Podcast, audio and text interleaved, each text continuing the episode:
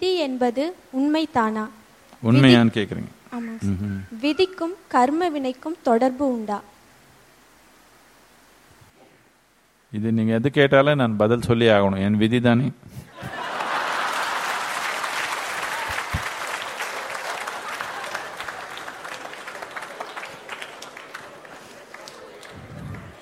இல்லை இது கர்ம விதின்னு சொல்லலாம். நான் பண்ண வேலை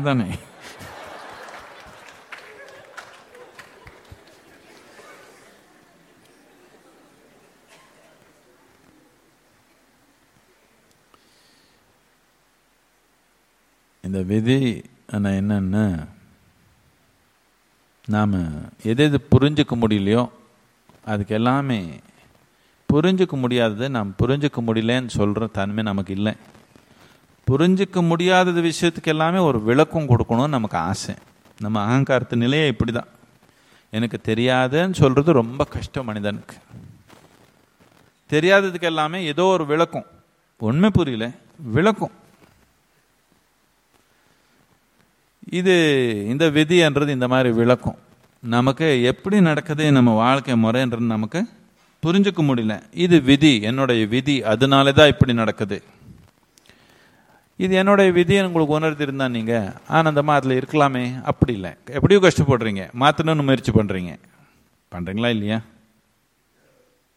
இப்போ நான் சொல்கிறேன் உங்கள் விதி என்னன்னா அடுத்த மூணு நாள் உங்களுக்கு சாப்பாடு கிடைக்காது. சும்மா இருப்பீங்களா? ஆ அவர் இதமாக சொல்லிக்கிறாங்க. நான் பாட்டு நம்ம போய் சாப்பிட்டுக்கலான்னு போய் சாப்பிட்றீங்களா இல்லையா? இதுதான் உங்கள் விதி. நீங்கள் அடுத்த மூணு நாள் சாப்பிட முடியாது சாப்பாடு கிடைக்காது. அப்படி இல்லை. நீங்கள் எப்படியோ போய் சாப்பிட்றதுக்கு முயற்சி பண்ணுவீங்க. இங்கே இருந்தால் நாம் கொஞ்சம் கண்ட்ரோல் பண்ணலாம். அப்படியே ஏதோ ஒன்று பண்ணி கோயிலில் போய் பிரசாதம் சாப்பிட்டுடுவீங்க. அது தடுத்த முடியாது யாரு?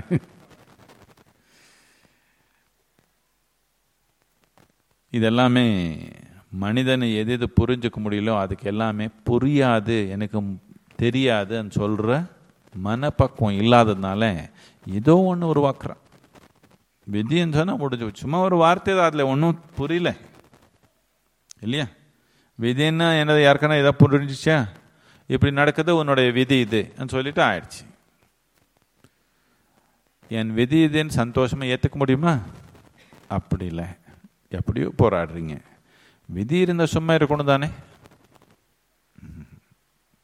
அப்படி இல்லை. நாம் தோல்னப்போ நான் தோலிட்டேன்னு ஏற்றுக்கிற தன்மை இல்லை நமக்கு. தோலிட்டாலும் ஜெயிச்ச மாதிரி நம்ம ஆடிக்கணும். நான் எதுக்கு எப்படின்னா என்னுடைய விதி இது. நான் தோலிட்டேன்றதை ஏற்றுக்கிற தன்மை இல்லை நமக்கு. இது விதின்னு சொல்லிக்கணும். எல்லாத்துக்கும் ஒரு விளக்கம். எனக்கு தெரியாதன்னு உணர்ந்தீங்கன்னா தெரிஞ்சுக்கணுன்ற ஆர்வம் வரும்.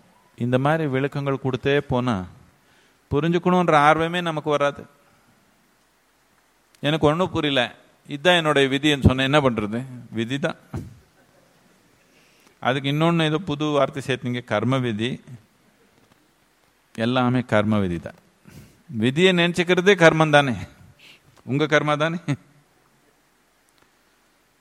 இது எல்லாமே தோத்து போனவங்க ஜெயிச்ச மாதிரி நடந்துக்கிறதுக்கு ஒரு வாய்ப்பு. தோற்று போனவங்க நான் தோலிட்டேன் பார்க்குற இருந்தால் அடுத்த தடவை ஜெயிக்கலான்ற ஒரு ஆர்வம் நமக்குள்ளே இருக்கும். தோற்று போனாலே நான் ஜெயிச்சிட்டேனே நான் நமக்குள்ளே நாம் சமாதானப்படுத்தினா நமக்கு ஜெயிக்கணுன்ற நோக்கமே நமக்கு வராது. அந்த தெம்பு நமக்குள்ளே இருக்காது. என்னத்துக்குன்னு எல்லாத்துக்கும் ஒரு விளக்கம் வச்சிருக்கிறோமே நாம். எதே நடந்தாலும் ஒரு எக்ஸ்பிளனேஷன் வச்சிருக்கிறோம் அதுக்கு. அதனால அப்படியே தள்ளிட்டு போகும். அப்படியெல்லாம் வேண்டாம். சில விஷயம் வாழ்க்கை பற்றி உங்களுக்கு புரிஞ்சிருக்குது. சில விஷயம் புரியல. ஒரு சொட்டு புரிஞ்சிருக்குது. நிறைய விஷயம் இந்த உயிர் பற்றி புரியல. புரியலன்னு உணர்ந்தீங்கன்னா புரிஞ்சுக்கணும். ஒரு ஆர்வம் வருமா? தானா? வருமா இல்லையா? வந்துடுச்சுன்னா புரிஞ்சுக்காம இருக்க முடியுமா? அப்போ மனிதன் வளர்ச்சி. இல்லைன்னா சும்மா சுழற்சி.